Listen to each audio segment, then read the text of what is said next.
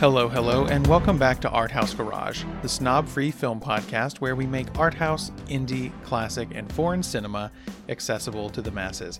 I'm your host, Andrew Sweatman, and today on the show we're talking Sundance. I had the opportunity to attend Sundance this year, it was my first time. So, on this episode, I'm going to talk through the festival and all the films I saw, along with Andrew Camarillo, who was there with me. We'll give you all the highlights and which films you should keep an eye out for later this year. Stick around.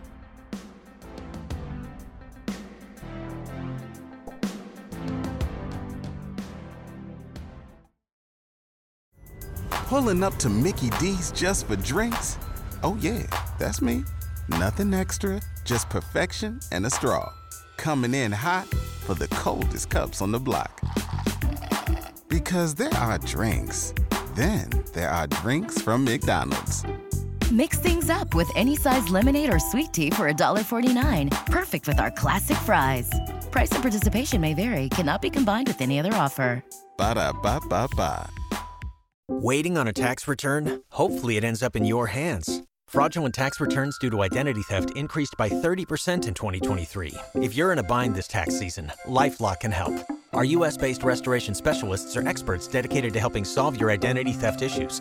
And all LifeLock plans are backed by the Million Dollar Protection Package. So we'll reimburse you up to the limits of your plan if you lose money due to identity theft. Help protect your information this tax season with LifeLock. Save up to 25% your first year at LifeLock.com slash aware. Welcome to Arthouse Garage. Sundance 2024 has come and gone, and it was quite a festival. The festival ran from January the 18th through the 28th. I was there from the 19th through the 22nd, and I had a great time. I was there with a few friends, including Andrew Camarillo, a filmmaker and friend of mine who is joining us for the podcast today. Andrew, welcome back to the show. How are you? Uh, thanks, Andrew. Uh, doing well. Yeah, Sundance 2024 was awesome. Yes, we fully recovered from. We we didn't get the most sleep that weekend. I think we were just going the whole time. I was pretty tired for a couple of days. Uh, I was looking to see when you were on the show last. It's been a while, but we talked about Minari back in the day, and we did the art house starter pack uh, series. So, and then um, Synecdoche, New York, which for a long time, Synecdoche, New York was my top episode. I think it has been overtaken eventually, but uh, but I'm glad to have you back. It's been too Thank long. Um, well, we're going to talk all about the festival. Before we do, I know you have a short film that you've been working on and doing some things with. Did you want to say a few words about that? Yeah, thanks. Um, so the film Wind, a uh, short film that my friends uh, Jason Lee, Matthew Lee, and Kevin Blagg worked on with me um, over the last few years is finally finished. We've um, been submitting it to festivals, and hopefully, yeah, we'll uh, be attending uh, a festival or two uh, later this year. Um, we're very excited about that, and yeah, I guess we can continue to update you as Yeah. maybe we get more news. Thanks. I have seen it. It's beautiful. I really like it. It's uh, so Oh, would you call it an experimental short film? Or Yeah, what- experimental short film, I would say. Um, it's shot on 16 millimeter black and white um, film, and yeah, we had a lot of fun uh, just going through the process. So yeah, I'm, I'm glad it's finally finished. Yeah, yeah, I can imagine to be a long, a long process, but I'm excited to see where it goes and, and all of that. But well, congrats on that. Um, all right, so let's talk about Sundance. I I thought first we might just talk about the festival as a whole. What was your general impression? Was it what you expected? Uh, yeah, what do you think? Um, I thought it was amazing. Um, I had an incredible time there. Um, it was great to go with you, and to cover the festival was a really wonderful experience. Yeah, Park City is really, I feel like, quite walkable. At least, I mean, even Yeah. in winter, we were getting around pretty easily, and um, yeah, the energy there was great. I felt like I was meeting people every day Mhm. um, meeting filmmakers, people in the press, uh, people in the industry, and yeah, it was it was definitely even better than I expected. I really enjoyed it. Yeah. Yeah, same here. I I didn't really know what to expect. It's the biggest festival I've been to so far. Same here. Um, I, you know, I was a little nervous there would be just huge crowds everywhere we were going, but that wasn't. I mean, it was it was pretty crowded some places, but um, nothing just just crazy. the The biggest crowd I saw was actually at the Eccles Theater. I just went to buy some merch, but there was a film starting. It was the Will Ferrell documentary, um, Will and Harper, and like the the line was enormous. But apparently that I didn't get in that theater, but apparently it seats like 1200 people so like that's wow. i think the biggest venue they have but um yeah i really really liked it and you know it's uh, like with anything that's a major cultural thing there's you know sometimes there's politicization on either mm. side and i remember hearing a few years ago someone just like decrying um you know sundance is so commercial now it used to be so indie and and i i see what they mean by that it's i was kind of sensitive to that as we were there uh, there's big stars and stuff there but there's still a lot of really unknown filmmakers especially in documentaries which is where i spend a lot of time um, so i think yeah i really appreciate it i think it, it, was really valuable from for me at least and it seemed like it was for the filmmakers there too um, yeah so i was I just really had a, had a great experience i guess we should explain really briefly um, what we were both doing there. So I applied for a press pass, uh, and um, one thing I was going to mention in a minute is there was I had some confusion. It was a big learning experience for me. Uh, so I, I learned when I got there that there is like an accredited press pass. That's like the New York Times, the New Yorker, like big, bigger venues or bigger outlets. And then for freelancers and independent people and in some college newspapers, I, I talked to people that were there. There's like a working press pass, which is a little bit like you don't have access to everything, which was a bit of a disappointment when I realized that. But ultimately, I, I ended up seeing films I might not have otherwise that I was really pleasantly surprised by. Um, so like I didn't get to see Love Lies Bleeding, which was like the big one that everyone was talking about, mm. but that's fine. I'm going to watch that anyway. Whereas I might not have watched Porcelain War, which uh, was my favorite thing I saw. So anyway, we'll talk about that more in a minute. Um, but then as part of that, you know, press people sometimes have a cameraman or someone else they bring with them. And uh, so we applied and got you in as my cameraman and you helped me film some interviews. Uh, and so it, it worked out great. And I was so glad that we could be there together and the other friends we were there with uh, had a, just a great personal time as well as you know working the festival but yeah yeah that was great I, I, thought it was interesting too that uh, Slamdance was happening at the same time which is yeah, a, mm-hmm. a smaller uh, film festival but um, it was interesting i think uh, some of uh, our friends went to some of those uh, mm-hmm. screenings and yeah it just it was a really i could see kind of the the corporate feel for sure but there were a lot of uh, I feel like still independent um, yeah. experiences happening. So absolutely, anytime Slamdance is mentioned, I feel the need to bring up um, my good friend Ling Tran, good friend. We've had her on the podcast and talked many times, but we haven't like hung out. She uh, has a film called Waiting for the Light to Change that won Slamdance last year, and it's oh. fantastic. So little plug for her. And uh, just Slamdance is a cool festival as well. I was I didn't make it over to any of those, but I wanted to. But um, all right. Well, I thought now we might kind of just talk through the festival day by day. Like you can talk about what you did Friday, and then I can go my Friday. Um, so I, I, we were both there Friday through Monday, basically. Um, and some Sundance is basically like a week and a half. And There's sort of two weekends, so we were there kind of the first weekend, which seems like that's the more crowded. Like stuff is happening, more stuff is happening. I think that first weekend. Um, so yes, uh, do you want to go first? What did you do on Friday? Um, on Friday, I think I was more getting the lay of the land because I got in a little bit later. Oh yeah, I got in. Sorry, you may not have seen anything Friday. Sorry. Right. No, that's fine. No, I was. um, I sort of was. Yeah, I, I picked up uh, the press pass and then I walked around and got a sense of just how the city was. Mm-hmm. Feel like yeah, yeah. I guess the the overall uh, atmosphere and kind of how things worked. Mm-hmm. Um, mm-hmm. So I didn't actually attend a, a screening uh, on Friday, but yeah, uh, I know you saw something, right? Yes, I did. Yeah, and I, if I had remembered that, I would have just gone. But um, I, I had hoped to see. Um, uh, I saw the TV Glow, which it was one of my most anticipated. Didn't get to see that one, but I know I'll watch that anyway. Uh, mm-hmm. Uh, but I did get into. Um, it's actually a, uh, in the episodic, so it's a series. Uh, it's called Better Angels: The Gospel According to Tammy Faye, uh, from writer director Dana Adam Shapiro. Uh, Tammy Faye's story has always fascinated me. Uh, Tammy Faye Bakker, who, if you don't know, is a t- televangelist uh, who was married to Jay Bakker. They kind of invented televangelism, and um, there was, of course, the the film two years ago now with Jessica Chastain as playing Tammy Faye, uh, which was called The Eyes of Tammy Faye, and uh, she was just such an interesting, fascinating figure, and and you know that film with Jessica Chastain I really liked. I liked it more than some critics, I think. Um, but then I, there's so much that story's like, oh, I wish I knew, you know, more about some of the details of these things. And this series gives you that because uh, it really takes time to dig in. So there were two episodes that played. I think there are more made or, or planning to make. Um, I think it's still seeking distribution. But they interview their son Jay Bakker quite a bit. I think he maybe he's one of the producers. Even he's he's really involved in it.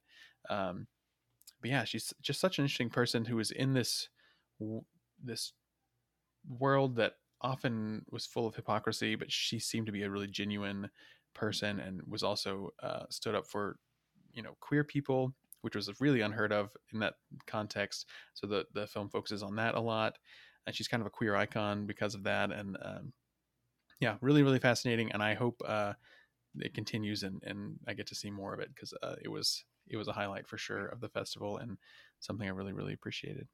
Yeah i would love to see that. I wasn't able to see that one but it sounds yeah. fantastic i imagine it'll be you know on on some streaming service hopefully um, before too long. Uh, it's definitely one I want to continue on.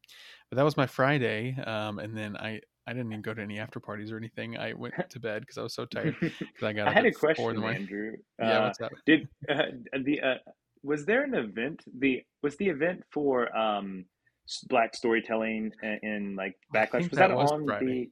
Was that Friday? Yes. So I thought that was really incredible. Um, yeah, I just kind of came in for the tail end of that yeah, the event, uh, the story of us surviving the war on woke black storytelling in the age of backlash um, was really incredible. It was uh, moderated by Kimberlé Crenshaw, and um, yeah, it, the panel was fantastic. Um, it spoke to the difficulties um, of black storytelling during this time where there's a lot of political and sort of um, cultural pushback among certain mm demographics uh, against that storytelling and the ways in which the personal experiences of people who are navigating um, the the industry and filmmaking mm-hmm. uh, and how they're just dealing with that that kind of pushback. Um, but it was really interesting to hear their stories and hear their perspectives and hear the ways and they're organizing and engaging to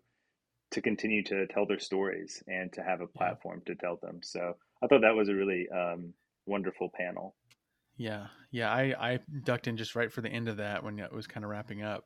Um, but yeah, it seemed great. And, and one thing I did hear from the stage was I've heard the sentiment before, but I think in this context it was really uh, powerful that that culture trickles down to politics, not the other way around. Um, right. And so, uh, just the importance of storytelling, the importance of art and cinema, and um, it really does change people's minds on things. I think I really think that's true, and I, sometimes I forget how important art is, and so that was a good reminder for me, um, being in a you know a festival filled with with movies. Uh, but yeah, I thought that was really cool. Um, so yes, that was also Friday night. Um, I had forgotten that that was Friday. I, I, thought it was Saturday for some reason, but that was Friday. Uh, I think that brings us to Saturday. Um, so actually, I can go and say I think we did the first film together, first couple mm-hmm. things together on Saturday. Uh, first, we saw a film called Didi, directed by Sean Wang. Um, what did you think of Didi? I really liked Didi. Um, I felt it was a very unique kind of coming of age story among mm-hmm. um, yeah i just it, it, felt really interesting to me the way it was shot and how it included like video footage like skateboarding style yeah, video mm-hmm. um, of a young kind of adolescent i guess uh, boy um, yeah it was it was really funny actually and but also quite um, moving yeah. and i thought it really explored like um, intergenerational um, kind of immigrant uh, family dynamics really well, and mm-hmm. with also re- a really light touch that was, um, I, yeah, I thought the directing was really good. Yeah, I completely agree with all that. And actually, I just saw that that director Sean Wang, his short film from last year is now Oscar nominated. So that was it was like oh. he's having a big week because the Sundance and this and the Oscar noms all at once. It's called um, uh, Nai Nai and something. I think it's about his grandparents. Um, anyway, yeah, I really like Didi as well. I didn't expect it to be such a comedy, and really, it's kind of like a raunchy comedy, um, which I don't know. I just read coming of age story and didn't expect that, uh, but it was really fun and uh, moving, and and I the period piece aspect of it was really fun too. That he's listening to Paramore and he's on MySpace, and it was like he's IMing. Some of those were very familiar. It was like reminding me of, oh right. oh my gosh, I forgot I used to do this in junior high. Um, so yeah, I like I liked that film quite a bit. Yeah. Um, from there, we went to the press line for Porcelain War. This is our first press line, um, and again, I didn't really know what to expect. I've done things similar to this at other festivals, but this obviously was a bigger deal. We're at Sundance, um, but it was for a film called Porcelain War, which uh, you know I hadn't seen it yet, so it was also you know learning how to interview someone on a film I haven't seen was a kind of a new experience. Um, we talked to the, the, video of this is on YouTube. I'll share the link to that in the show notes. Um, but we talked to the directors, Brendan Bellomo and Slava Leontiev, um, as well as several other people that are in the film. Yeah, I, I felt like um, I think we did two separate interviews because we did one initially with the directors, uh, mm-hmm. the co-directors, and then afterwards with um, more of I guess the cast or yeah, so the crew and cast. Right. Yeah. So this film yeah. is interesting that most of the the footage was shot by the subjects, so they're kind of filming their right. own lives and it's put together. But yeah. Um, so I was able to see that film. It wasn't until a couple days later. So the way the press lines work is like the the filmmakers are there and they're about to walk into the premiere, the the world premiere of the film. Uh, but there's a few other screenings throughout the week, and so I was able to get to one on Monday. Um, but you're right; it, it's like it's a very personal story. I didn't realize how personal until I saw it. But yeah, the film opens up saying most of the footage of this film was shot by the subjects, um, and initially, so it's about the war in Ukraine, and we see Slava and his wife Anya, and they have their little dog Frodo, who was there on the press line too, which is kind of a funny thing. Frodo's a really important part of the movie, actually. But mm. uh, they have this kind of idyllic little life, and they they're artists. They uh, create these porcelain miniatures that are so intricate, and it takes weeks to uh, create one. And we're seeing their lives and kind of learning about them, and then smash cut to the destruction of the war and so it really it holds the you know the beauty of you know the life that they have and the life they want and then the, the war that's we learn you know 10 minutes away uh, by car um, from where they are and then it's another shocking image when we see Slava, who we've you know come to know as the sensitive artist in the first few minutes of the film. We see him holding you know a rifle and, and wearing military gear. We learn that he sort of trains militia, and so uh, I'm not an expert on the, the story of the war, but uh, from what I understand, a lot of the soldiers in Ukraine are kind of militia, everyday people that um, have kind of taken up arms because their army's not big enough, kind of. Mm-hmm. Uh, so it uh, is all about the war, and, and, there's some incredible footage. There's like a, whole battle sequence where we're on the ground in a battle near the end of the film. Um, but it's also about the importance of art and uh, and and by um, creating what they create and and uh, putting their art into the world and and also just fighting literally for their way of life there it's it's sort of art as resistance and you know fighting as resistance um, but i think it was the kind of the best you know art as resistance film like an argument for that being true uh, that i've ever seen um, and i found it really moving and then there's another family as well who were on the press line and um, it's a father and a wife, a husband and wife, and two daughters. The wife and two daughters flee the country and are living away. And so in the film, it talks with him about what that experience is like, and you know he's never going to get this time back with his daughters. And um, there is a, a, moment in this in the film where they're briefly reunited uh, for like a weekend, and then they were there at Sundance, so like they they were reunited again. I was able to do a Zoom call uh, and talk to the directors again, and I asked about you know what happens next, and they're going back to Ukraine, and his family's going back to, I think Paris is where they are, so somewhere that's safer. Um, so it was another just kind of brief wow. reunion for this festival, which is kind of interesting. Uh, but I found the film really, really moving, uh, and just incredibly well made. The editing of everything very well done. So I mean, hearing that at the at the beginning that the film was shot by the subjects, I was expecting a lot of like shaky mm. cam iPhone footage, but no, it looks gorgeous. Um, and uh, yeah, I was just really really impressed with it. Ended up being the favorite thing that I saw at the whole festival, and I uh, and it also ended up winning. So like the two top prizes are for narrative and documentary, and it won the documentary prize. Right, I saw that. I was like very excited to see yeah. that they they had won. So it's always nice when it's like I yeah. think this is really good, and oh, other people do too. So yeah, right, yeah, I, uh, awesome. great. So that was Saturday lunchtime that we did the press line. I, just, I saw the film on Monday, but mm-hmm. um, from there, what did you do on Saturday after that? Saturday, I went and saw, uh, I believe, the New World Cinema. The directors discuss gender uh, equity um, through a global lens. Another panel um, that uh, was moderated by Andrea Wilson Mirza, and it contained, uh, it had four panelists, all who had films in the um, in the Sundance Festival. Hmm. Um, I saw two of the films, um, and we'll get to those, I guess, a little bit later. But uh, the panel was really, really good. Um, yeah, it, it, was it was discussing the ways in which um, um,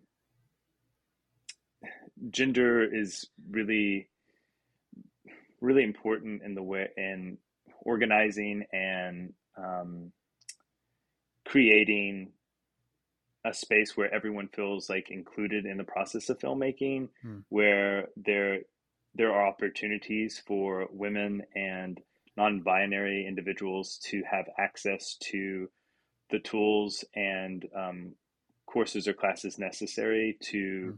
become proficient in like a certain skill or um, in filmmaking and have the opportunity to go to film school even um, they discussed also uh, the panel um, sexuality in film among uh, queer or non-binary or um, different uh, sexualities that have been marginalized historically and mm-hmm. showing them and representing them in ways um, through experience from individuals who've actually uh, who who identify in those ways mm-hmm. and not from maybe um, a strictly you know historically i would say like a um, you know, a male centric kind of gaze. Yeah. Uh, mm-hmm. heterose- heterosexual male gaze. So, yeah, I thought that was really a really good panel, and um, it, it actually lasted quite a while. So, yeah, I, I thought that was interesting. And I got to meet, I was able to meet the directors Klaudia Reynicke and Raha uh, Amirfazli,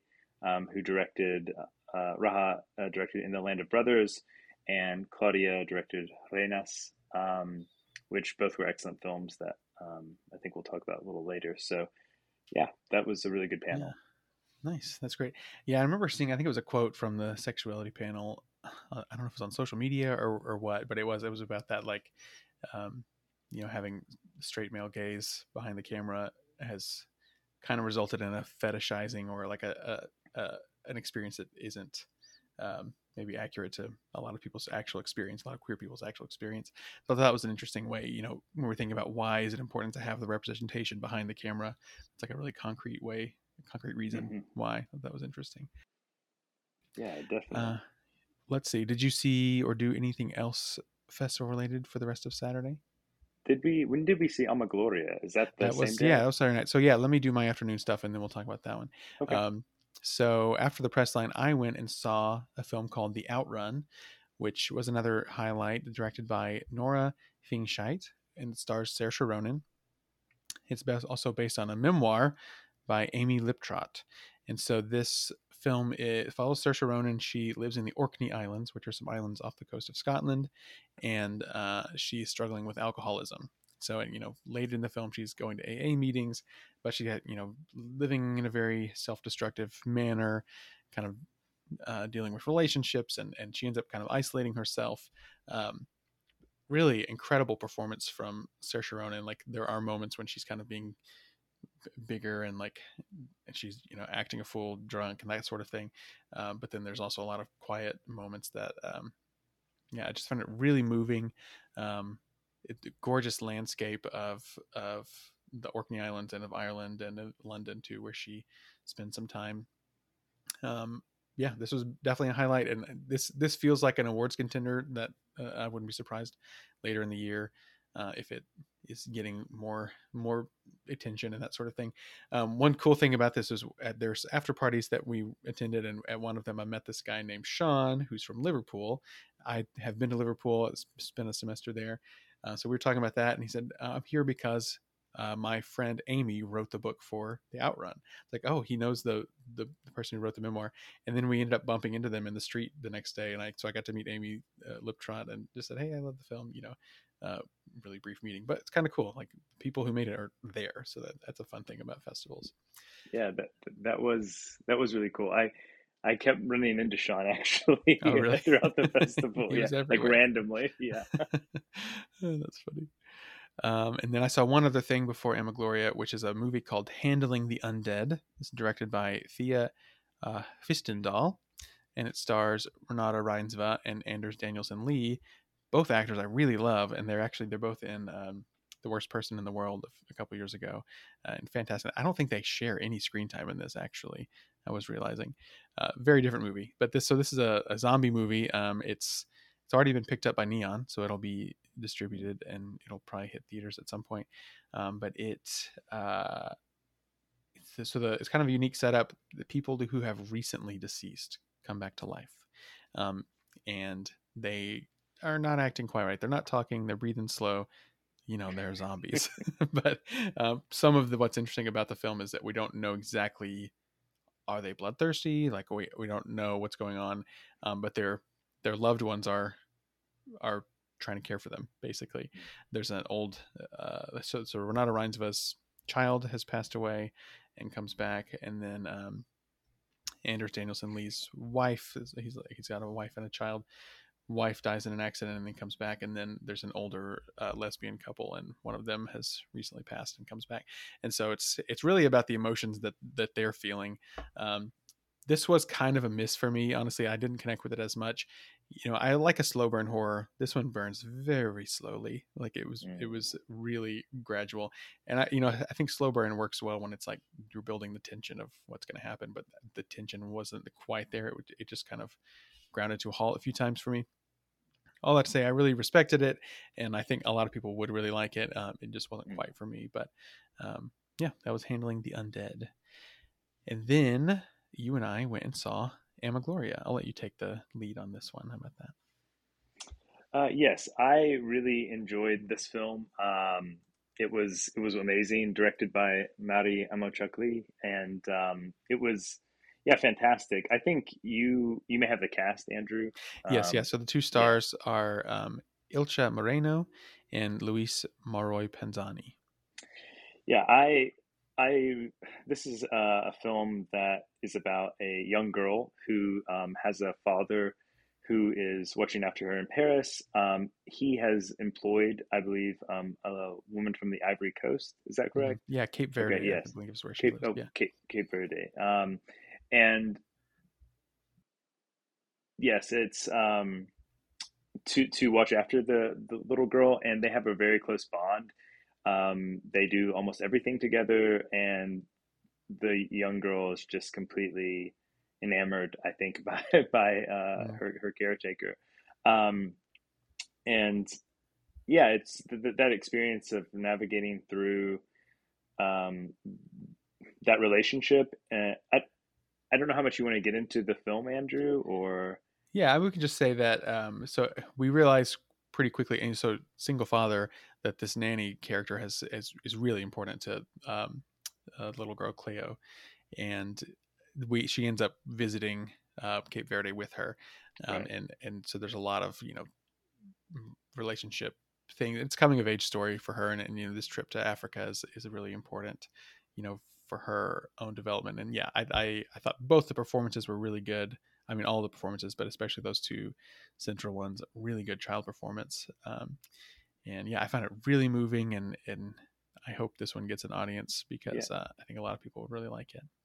Yeah, I, I think the relationship between um, the woman who's taking care of Chloe and bringing her to allowing her to come to Africa with her, and just the relationship that because she, she, has been away from her um, her biological children mm-hmm. for some time, and there is a bit of resentment uh, with the yeah. children related to the young um, uh, Chloe. So it's interesting to see how that that dynamic works and sort of the shame maybe or guilt or feelings of maybe I should have been here more. What's my responsibility to my family? What is family? I think mm-hmm. those questions come up quite a bit. And I find that really interesting. And also just the economic reality she was facing um, mm-hmm. trying to earn enough money to send back in, earn enough money in Paris to send back to her family.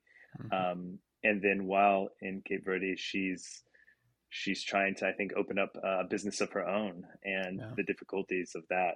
Um, I thought it was fantastic, and there there um, there's animation throughout the film here yeah, and there, I forgot that, interspersed. Yeah. So um, that's really beautiful. Um, I think that was one of my favorite films and very heartwarming, but really well executed. And I I read and um, where the young uh, Chloe was not and had never acted before, and um, the director Marie had asked uh, an assistant of hers to to go find her. Don't go to any like casting agencies. Just mm-hmm. go find a girl. And within 15 minutes, she was back. It's like, hey, I found someone. She's like, this oh is impossible. God. But actually, it was true. That was her. Wow. that it was That's her. Amazing. So it's kind of um, beautiful. So that's amazing. Yeah, that, that's really cool. Yeah, I forgot that animation. It's it's several animated sequences that were really really breathtaking, and that was you know one of the things about seeing on the big screen. I always love animation on on the mm. big screen.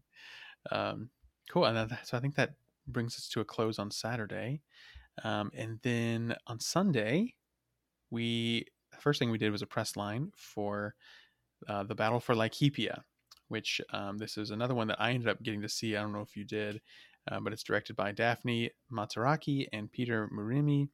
And it's a complicated film. Uh, first, we can talk about the press line, I guess, but it was in the Egyptian theater, which was kind of cool. Actually, I just I always like old theaters, and so there's a few venues that you know that uh, Sundance takes place at, and the Egyptian theater is kind of an older theater. It's in on Main Street, so it's kind of in the the cute downtown area. Um, and so we were like on the top floor of that. So I just got a kick out of just being in there. Um, but then we talked to the two directors and then several of the, the producers and people were there as well, uh, just for kind of the photos. But um, I thought the interview went really well uh, with them, and and it was, you know, I had one already under my belt, so I was I think I was a little more confident, and um, and uh, yeah, hopefully ask a question. That one's also up on YouTube and Instagram and Facebook, so I'll link to those.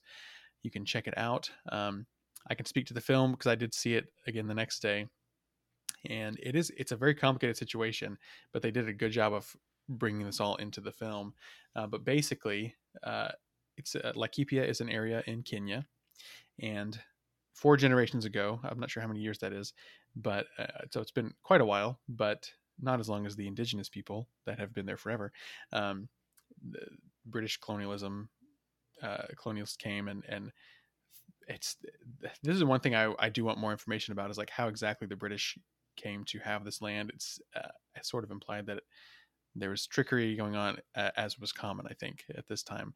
That um, so the, basically, some of the best land in this area, like Laikipia, is now owned by the British. There's these families that live there. They're not British citizens; they're Kenyan. Uh, they're white Kenyans, which is so interesting. And and then the film talks about like this is all they've known. They they don't want to go back to England. They, back they've never been to England. Like they this is their home. This is their farm. Um, they have some of the best land in the country. The indigenous people there are uh, cattle farmers, and cattle is like their whole life. Like I don't know if they worship the cattle, but like it, it's it's like not just their main, um, you know, sort of crop is not the right word. Not just their like economic livelihood, but like part of their culture. They they gift cows for weddings and births and that sort of thing. Like cattle are incredibly important. Um, and so what comes to a head in this film is like the perfect storm of this colonialist situation has always been a bit awkward. Uh, now there's droughts happening because of climate change, and the cattle are dying. Uh, and so there, we see in the film like we're trying to sneak onto the British land and and have some water so that our livelihood can survive. Um, but the the the white Kenyans are uh, not pleased with that and and legally have a right to press charges and all that sort of thing. Uh, and there's also an election happening, and we have some of the people running for office saying like we're going to change the situation. So all this is kind of coming to a head at once, um, but it's incredibly moving and, and, just some shocking things where these these white Kenyans who are uh, sometimes some of them, not all of them, some of them are just like casually, you know, unknowingly being very racist, like and don't understand the privilege that they hold, um, have never put themselves in the shoes of these indigenous people. And so, what the documentary does really well is it really shows both sides, um, and it like we're going into the homes of of uh, the indigenous people, which are you know huts, and um, there's there ends up being funerals uh, on both sides, and we see the the vast disparity of like what does a funeral look like in these two cultures. Um, and they talked in the q&a after the screening i saw that they showed the film to uh, some of the subjects of the film and the white kenyans were saying we've never seen inside the home of of one of these indigenous people and so it's uh, just showing the differences um, and and how stark that is and uh, a, a, situation that sometimes feels hopeless um, but getting to maybe some kind of answers, but really breaking down a really significant situation in a way that was really interesting and really moving. So I talked more than I meant to about that, but it's it's a complicated film, but they do a really good job of, of bringing that all together and uh, showing both sides of it really well. Yeah. Awesome. So that was the battle for Laikipia. Uh, did you have any other thoughts on the press line? Uh, I thought it went pretty well. Yeah, I thought it went very well. Um, there was a lighting issue that was uh, oh, actually yeah. to do with not not us at all, but the just the Egyptian, I guess, had yeah. had some issues with some of the uh, lighting that was set up. That just happened for like a minute, and then it went back to good lighting. But overall, yeah. I thought the I thought the co-directors were um, Daphne and, and, Pete were really yes. um, really gracious with the, their time, and also mm-hmm. very open in their in their communication with you. And um, it was their first time there, and uh, as it was ours, so um, I thought it went really well. Um, and like you said, you had one under your belt, so um, it felt really good. like I kind of knew what I was doing. Um, right. An interesting thing about that too is that so Daphne is from Greece, and then Peter is from Kenya, um, and so they, they, talked about a little bit about the different perspectives they brought to it. Um, and then one of the main producers is also Kenyan. She actually won an award. Uh, I can't remember her name. It's Tony something. Uh, I can look it up in just a moment. But she won a producer's award uh, from Sundance. I thought that was kind of cool. And she was in the Q and A after the screening I saw, and she talked a little bit about um, having so many different perspectives behind the camera on the filmmaking mm. team. And some people were Kenyan, and and um, yeah, it was it was really interesting. Um, but yeah, that was that was another highlight for me for sure. Um, what else did you do on Sunday? On Sunday, hmm, I don't know what else I did, Andrew. Actually, did you uh, see? when did you see?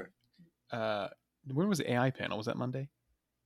The AI panel was Monday. I did a lot on Monday, so okay. okay. Yeah. I didn't do much on Monday, so we'll leave that for you. Okay. Okay. Yeah. I saw one other film on Sunday, which is a film called Exhibiting Forgiveness, directed by Titus Kaphar, and stars Andre Holland, Andra Day, John Earl Jelks, and Aunjanue Ellis Taylor. So some pretty big names in this one. Um, this is a film I, I really like Andre Holland. I think I first saw him in Moonlight, and then If Beale Street Could Talk, um, and he's fantastic in this as well. This is like a really a good role for him. Um, there's so many things about this movie that I really like. There, I also have a few complaints about it, but um, I, I want to also first say that. So he, I'll tell you the story first. He he's an artist. Um, he's making these gorgeous paintings. I found out in the in the credits that the director of the film actually painted them. So he's like oh. a visual artist, as Titus Kaphar, and they're incredible looking paintings. Um, and he's sort of dealing with his childhood trauma in in this work, and then his estranged father comes back into his life, and um, as you can imagine, it's very dramatic, um, and his mother's role in all of it is really interesting as well.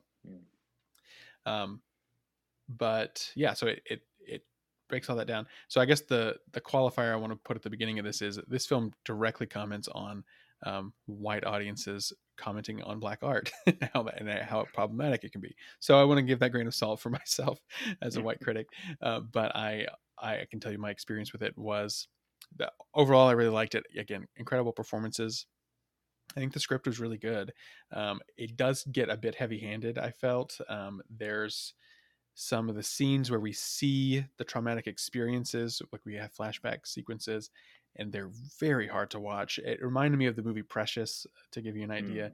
It's just a few scenes like that, uh, but it, I, I came away feeling like, you know, Andre Holland is such a good performer. We could have heard him verbally telling what happened or something, and it, it wouldn't have been quite so heavy. But um, ultimately, I did really like it again, and and in the end, it it also it hashes things out continually more than I expected and more than maybe felt realistic. I don't know if that makes sense, but um, but again, ultimately, I really liked it, and I think it's it's one that uh, a lot of people really will connect with. Um, yeah, so that was exhibiting forgiveness. Uh, oh, and there's also um, just to, to kind of give a an idea. Like, so sometimes like a musical interlude in a film, I is off putting to me, and it feels kind of cheesy or something. There is a, a musical interlude here, but I loved it, and it's Andra Day. Hmm. She plays a singer in the film, so it's like an artist and a singer are married, and actually their marriage is interesting, like their uh, marriage of artists. Um, but she, we see her like kind of working on this song, and he's giving feedback, and then we hear the whole the full version, and this song really made me cry. Like the mm. lyrics are really, really well done, and uh, it, it's kind of about you know dealing with trauma, and, and uh, yeah, I thought it was really, really good. So yes, mixed feelings overall in the film, but mostly really positive on it. So that was exhibiting right. forgiveness. Uh, and that brings us to Monday. I've already talked about the two things I did Monday Porcelain War mm-hmm. and the mm-hmm. Battle for Laikipia were the films I saw that day. I did go to a different part of town up in Snyderville. There's a, a cinema up there. So it was always cool to see a different venue. Um, so there's like shuttles running around. This was like 10 minutes north on a bus. Um, but yeah, so that I think that's basically all I did Monday. Uh, oh, one more thing about Porcelain War briefly that I didn't mention before. You mentioned animation. There's these really cool animated sequences in the film too where so they have these porcelain uh, pieces that they're creating. There's a couple sequences where we have a close up on like a, a, teacup or like a little piece of porcelain that has like intricate paintings on it, and then the paintings come to life, and we have these animated sequences where it's telling the story of when they had to leave their home in Crimea through the images on the cup and like it's really really cool there's a few things like that i talked to them about that on when i got to talk to them again on zoom and how that came together so another highlight of porcelain war so yeah. yeah. All right. I think that's uh, basically all I did for Monday. So let's hear about your Monday. Okay. Yeah. I, I went into the uh, talk, the big conversation, big conversation, screen of consciousness, hmm. in which um, uh, Dr. Heather Berlin is um, with the panel, and she is actually with the um, directors Andy and Sam Zuchero, um, hmm. who directed Love Me and that was uh, I think a, a, quite a large film at um, Sundance. Um, also, Alex Rivera, the director of Sleep Dealer, and um, was also on the panel. And then Martin Monti, uh, professor um, in Department of Psychology uh, at UCLA. And then Monica Lopez, it's a co-founder and CEO of Cognitive Insights for Artificial Intelligence was also on the panel. And this was a really interesting panel um, that was discussing the role of AI in cinema and the role of like um, new technologies, uh, data driven technologies in the cinema. Um, Love Me, um, which I haven't seen, uh, but I would like to. Um, Sam and Andy spoke about it um, where a buoy and a satellite sort of fall in love in a hmm. way. And um, they used um, i believe some ai technology um, in like the brainstorming or the processing of kind of getting things going um, which is quite interesting uh, yeah. it seems like the filmmakers had had an openness to the use of ai and the potential of it but then also obviously there are concerns with like hey is this going to actually take jobs yeah, which we yeah. understand with the uh, yeah um, kind of what's been going on in the last year in uh, mm-hmm. Hollywood. Mm-hmm. So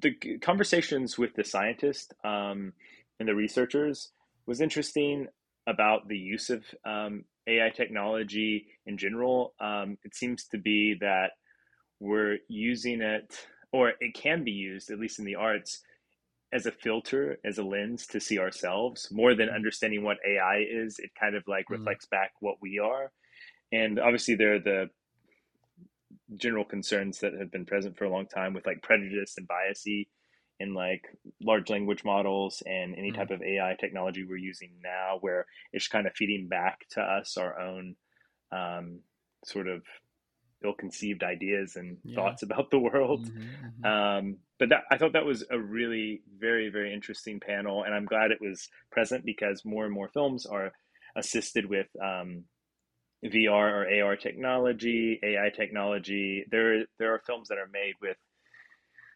um, ever sophisticated, you know, technology that that's that's being invented, and in a way, I think it does allow us, if used in the proper way, to see ourselves and to see ourselves more clearly. Mm-hmm. Um, but using it as like a replacement to human ingenuity and creativity, um, there are there, there can be problems with that sort of approach. So, yeah, yeah it was a very good uh, panel, and uh, it was actually supported by the Alfred P. Sloan Foundation, um, and I thought that was interesting as well. Sloan does um, I think things as well in sports, like sports analytics. So they're really mm-hmm. involved in like merging science and technology with like other fields in the mm-hmm. arts or humanities or entertainment. So yeah, that's interesting.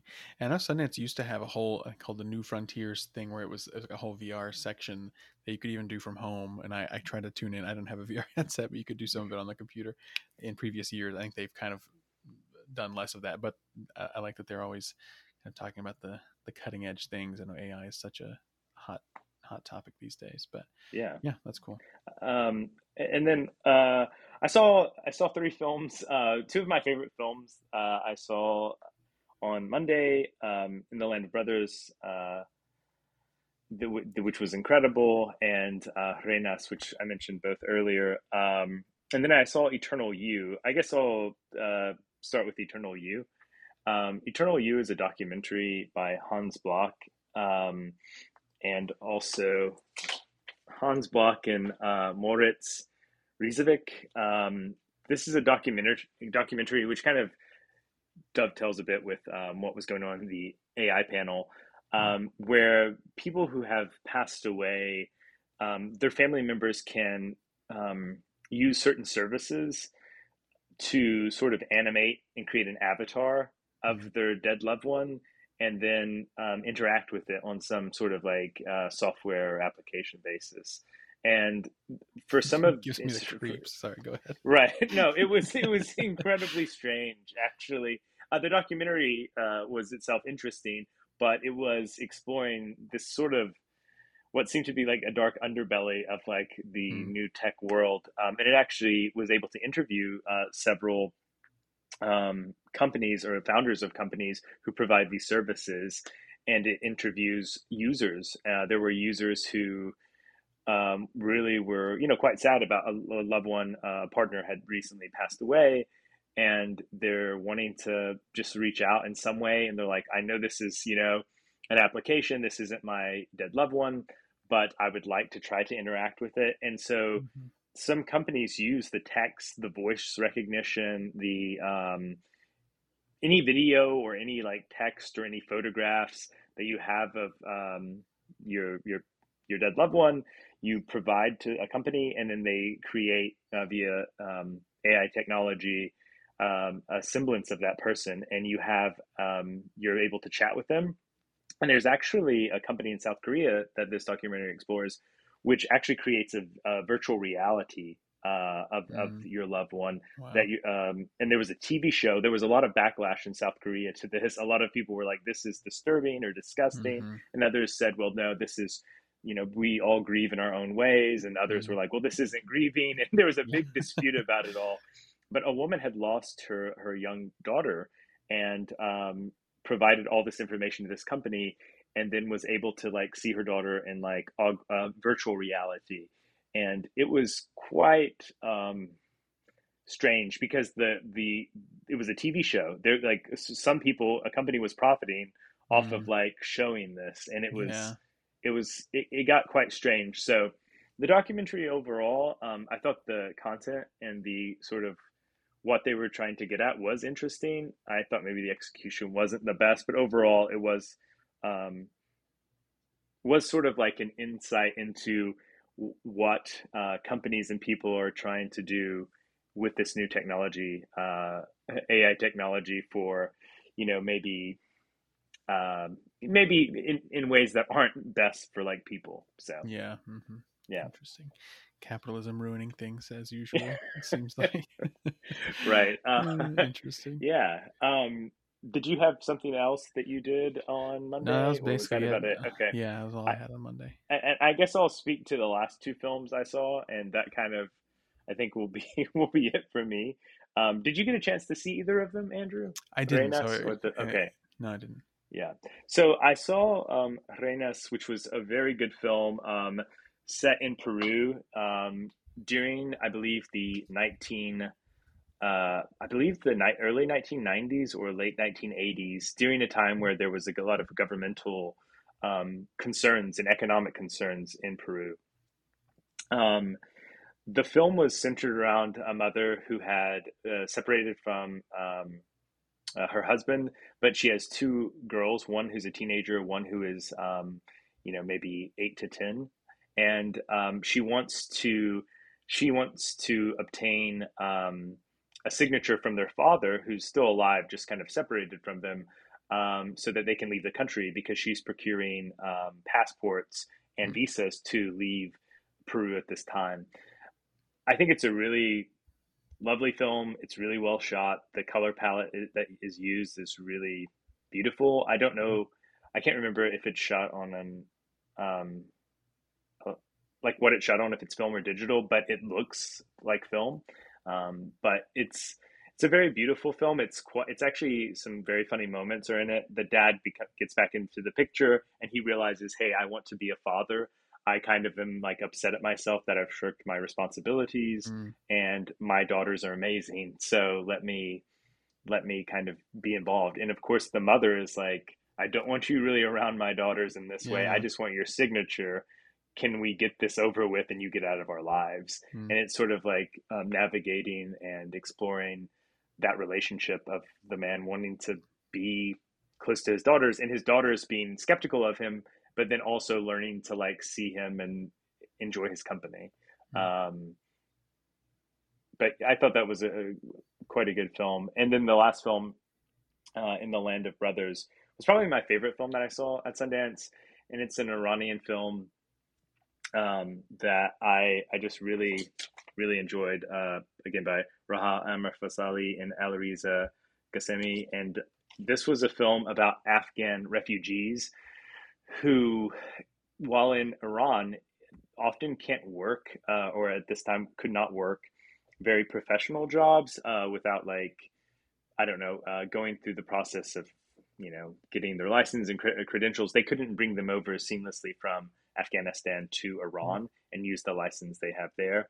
Um, and it explores in three chapters uh, the lives of these Afghan refugees, uh, Afghani refugees, um, that is can be quite brutal at times and but also the resilience and the solidarity they have together hmm. uh, over time is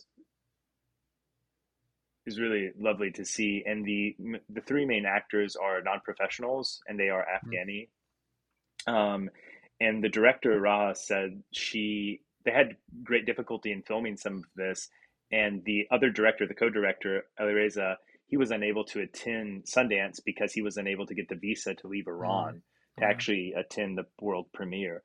Um,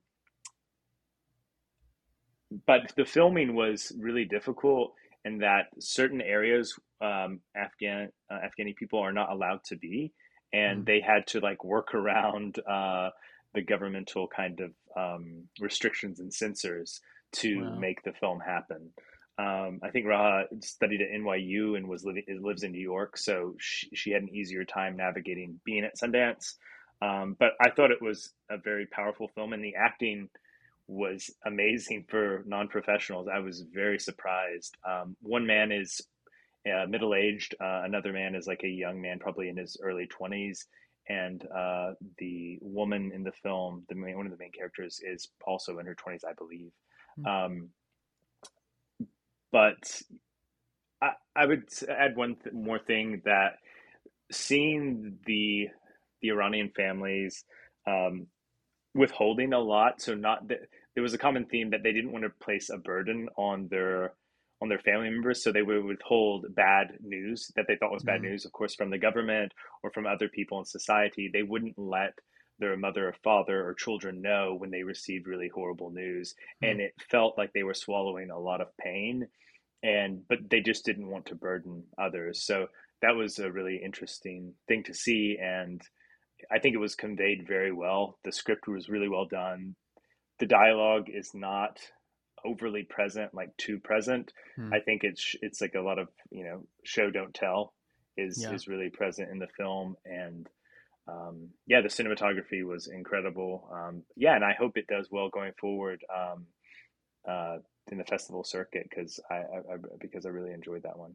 So yeah, that's one that's top of my list to to catch. Hopefully before too long. But uh, yeah, I think that kind of brings us to the end of our you know Sundance events that we attended uh, over the weekend. Um, I do. I guess. I guess we can phrase this question to encompass everything. But looking back at the whole weekend, did you have a favorite experience, whether that was a film or something else? And did you want to mention any of the other things that that we did? I, I might mention an after party. yeah, I really enjoyed the after parties that we went to, where yeah. we got to meet uh, mm-hmm. other um, people in the press or filmmakers, uh, actors. It was it was just really cool to go to the other events as well as as yeah. attending the films the press lines and the events, uh, the talks. It was it was a great atmosphere overall, and I yeah, I just really enjoyed it. Yeah, I agree. I think um, we ended up at the South Asia Lodge a couple of nights, and they had really good DJs and stuff. But yeah, you're meeting so many people, and um, I was handing out lots of business cards and, and just meeting a lot of filmmakers and stuff. That hopefully some of those will you know be on the podcast down the road, that sort of thing. Um, so yeah, that was great uh, you and I shared a wonderful curry for lunch one day. That was really good. That was honestly really delicious, and I keep thinking about it. Uh, but yeah, it was just a great experience overall, and uh, really liked most of the films I saw. And uh, I think again, Porcelain War was probably my my highlight. Um, and uh, yeah, I, I also such a learning experience that I feel like, you know, if I'm able to go back next year, which I hope to do, I'll really have a much better idea of what I'm doing. And uh, but I think it was great. I think we did a good job with our interviews, and um, yeah. So thank you for for being there, helping out with everything, and and uh, I thought it was a great experience. Yeah. yeah. Well, thank you, Andrew, for bringing me on board. And yeah, I thought you did an excellent job with your coverage um, of the festival and the ways that people were interacting with you. I think confirmed that. So well, thanks. Did a really good yeah. job. I meant to say, like, I think my favorite favorite thing of the whole thing was doing those interviews. Like, I, I mm-hmm. just enjoy, uh, you know, questioning artists about things. So that was that was great. But, well, cool. Well, thanks so much for again for going and for doing the podcast, uh, talking through everything. Um, you know, there's you know, if you look at a list of all the biggest films at Sundance, some of the ones like we've missed a lot. Obviously, like you can't see everything. Um, so I know there's so many other things and other films that uh, I hope to catch that will be available down the road. But um, I really love the experience that I had in the films that I saw, and, and uh, I thought it was fantastic. So yeah, I guess we'll say farewell for now. Until next time, we'll have to have you back soon. And uh, thanks again for your time. Thanks, Andrew. Thanks so much to Andrew, not only for coming on the show, but for helping me out on the ground at Sundance. It was a great experience, and his presence was really a huge part of why. Before we go, I've got a little note about the show. You may have noticed that my podcast output has been a little lower lately. Life has just been really busy. And being at Sundance had me kind of reflecting on the podcast as a whole and thinking about the episodes I'm proudest of. The best episodes of this podcast, I think, are times when I can interview a filmmaker directly and dig into the creative process or discuss a film with someone who has a unique perspective. I'm saying all that to say I'm going to shift my focus a little bit. Instead of trying to get an episode out every two weeks like clockwork, even if those episodes are sometimes a little bit rushed, I'm going to take my time and make sure I'm putting all my attention into every show. That means the output will likely be a little less frequent than every two weeks, at least for a while, but I'm excited to make exactly the show I want to and try to have lots of interesting guests. So, what's coming next on the podcast? A few things are in the pipeline. We've got an interview with the team behind Porcelain War that we discussed on this episode that I'll share out soon. Down the road, I've got some interviews with some filmmakers planned one for a film called Big Boys that I've spoken about on the podcast before, and another for a documentary called Break the Game that I'm excited to dig into. I also want to get back to my Aronofsky series after way too long of a hiatus. I'm very excited about all of those shows, so stay tuned to your podcast feed and your social media for updates. And until next time, thank you so much for listening to Arthouse Garage. We have a few years worth of episodes now. You can hear all of those in your podcast app of choice. Our theme music is by composer Paul Hunefeld. Learn more at apaulingproductions.com. If you want to support Arthouse Garage, become a patron over at patreon.com slash arthousegarage or find a link in the show notes. You can also buy an Arthouse Garage t-shirt at arthousegarage.com slash shop. If you want to support us without spending any money, leave a rating or review in your podcast app, and that is hugely helpful. Stay in the loop about Arthouse Garage and the films we're covering by subscribing to our email newsletter. That's at arthousegarage.com slash subscribe, or you can email me directly, andrew at arthousegarage.com. And of course, follow on social media. You can find us on Facebook, Twitter, Instagram, and Letterboxd. Just search at Arthouse Garage in all those places, or find links in the show notes. And that will do it for this episode. Thank you again so much for listening, and until next time, keep it snob free.